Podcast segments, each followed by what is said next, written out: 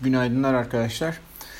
E, piyasanın FED tutanakları şokunu atlatmasının ardından hisseler yeniden yükselerek endeks bazında rekorlara devam ediyorlar. E, Industrial Dow Jones hariç tabi.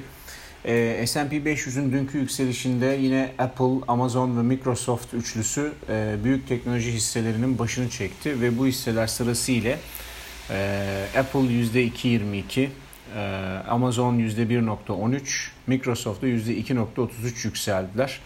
E, S&P dışında da Tesla ilk defa 2000 doları aşmış vaziyette. E, dolayısıyla o tarafta işler iyi gibi gözüküyor. Ama e, hala şu konu var. Endekslerin yükselişi yine tabana yayılmış vaziyette değil. Yine belirli büyük hisselerde yoğunlaşmış e, durumda. Bu da yükselişin sağlıklı olup olmadığını sorgulatır ama realitede endeksler yükseliyor. E, bu yükselişlere karşılık enerji hisseleri başta olmak üzere bankacılık ve finans hisseleri günü satıcılı kapadılar. Seansın erken saatlerinde petrole gelen satışla birlikte enerji endeksi %2.13 düştü. Ee, ama petrol fiyatı kayıpları, future'lar bazında söylüyorum, petrol fiyatı kayıpları geri kazanmış e, durumda. E, oysa hisseler aynı performansı gösteremedi. Yani bu da e, buradan petrol ile ilgili görüşümüze e, atlarsak petrol tarafında e, bir zayıflık e, olabileceğini gösteriyor. Çünkü e, hisselerde e, zayıflık var ama hızlı değişen kontratlarda piyasa e, güçlü duruyor. Şimdi baktığımız zaman petrolde e, haber akışında da hem OPEC e, Plus toplantısından hem de Uluslararası Ajans, Enerji Ajansı raporlarında e, talebin kırılganlaştığı söyleniyor. Dolayısıyla e, fiyatın yukarı devam etme olasılığı oldukça düşük görünüyor. Zaten grafiğe baktığınızda e, petrol fiyatının artık son derece dar bir aralığa sıkışmış olduğunu görüyoruz. E, Bollinger Band aralıkları falan da bakıldığında tarihte pek görülmemiş derecede e, dar ve stabil bir şekilde gidiyor. Yani burada yakın zaman içerisinde bir e, veya yakın mı değil mi onu bilemem ama bir noktada e, bir kırılma olacak gibi gözüküyor. O zamana kadar e, gün içi grafikleri çalışarak bence e, al sat yapmak şu anda daha güvenli gibi gözüküyor yapabilenler için. E, ondan sonra tahvillere şöyle bir baktık. 10 ve 30 yıllık tahvil getirisi günlerdir 50 ve 100 günlük hareketli ortalamanın hemen üzerinde işlem görüyor. Enflasyona endeksli 10 yıllık tahvil getirisi ise son hafta içinde gezdiği aralıkta hala. Dolayısıyla oralarda herhangi bir kırılma yok. Ee, orada kırılma olmadığı zaman dolar endeksi ve kıymetli madenler tarafında da yeni bir kırılma olmuyor tabi. Ee, baktığımız zaman yine kıymetli metallerin e, teknik seviyeler çerçevesinde arz ve talebe göre gün içinde çalışmasını bekliyoruz bu anlamda.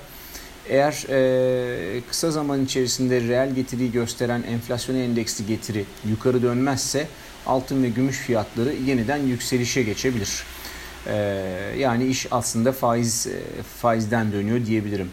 Yine faizin anlattığı hikayede dolar endeksi de önemli kahramanlardan birisi. Eğer faiz yükselmeyi başaramazsa ki bu şartlar altında yükselse bile önümüzdeki önündeki hareket marjı e, oldukça sınırlı olacaktır. E, doların diğer dövizlere karşı yükselme şansı azalıyor. zaten bu sabah baktığımızda da dünkü başarısız yükseliş denemesinden sonra yeniden son bir haftalık işlem aralığına geri gelmiş vaziyette diğer birçok varlık gibi ve e, bu sabah itibariyle dolar e, dolar endeksi değer kaybetmeye devam ediyor. E, son olarak soya Kasım kontratı teknik nedenlerden dolayı dün gelen satışla 200 günlük hareketli ortalamasına kadar sarkmış durumda. E, bu bugünler bir sonraki hareket için önemli e, sayılır. Çünkü 901 sent seviyesindeki bu hareketli ortalamaya iyi bir ortalama iyi bir destek teşkil ediyor. E, ve yeni bir round yükseliş için e, sebep olabilir. Ama aşağı kırılması halinde e, yine 100 günlük hareketli ortalamaya fokuslanmak gerekiyor. Bu arada e, soya ve mısırla ilgili bir haber var. Ee, Çin'deki Dalian emtia borsasında işlem gören soya kontratları son 5 yılın en yüksek seviyesine ilerlemiş durumda. Yani Çin talebi beklendiği üzere artıyor. Ayrıca hayvancılık salgından sonra yeniden canlanmaya başlamış durumda. Bu nedenle soya küspesi yani hayvan yemi talebi artıyor. E, dönüp baktığımızda e, soya küspesi kontratlarının veyahut da soya kontratlarının yükselme ihtimali talepten dolayı artar. E, ayrıca Çin'deki bu talep artışı benzer şekilde mısır fiyatlarına da destek vermeli. Bloomberg haberine göre Çin'in mısır tarımı yapılan bazı eyaletlerinde kuraklık nedeniyle hasatın zayıf olması bekleniyor. Bu nedenle arz talep dengesinde arz e, daralması nedeniyle açığın artması gündeme gelecektir.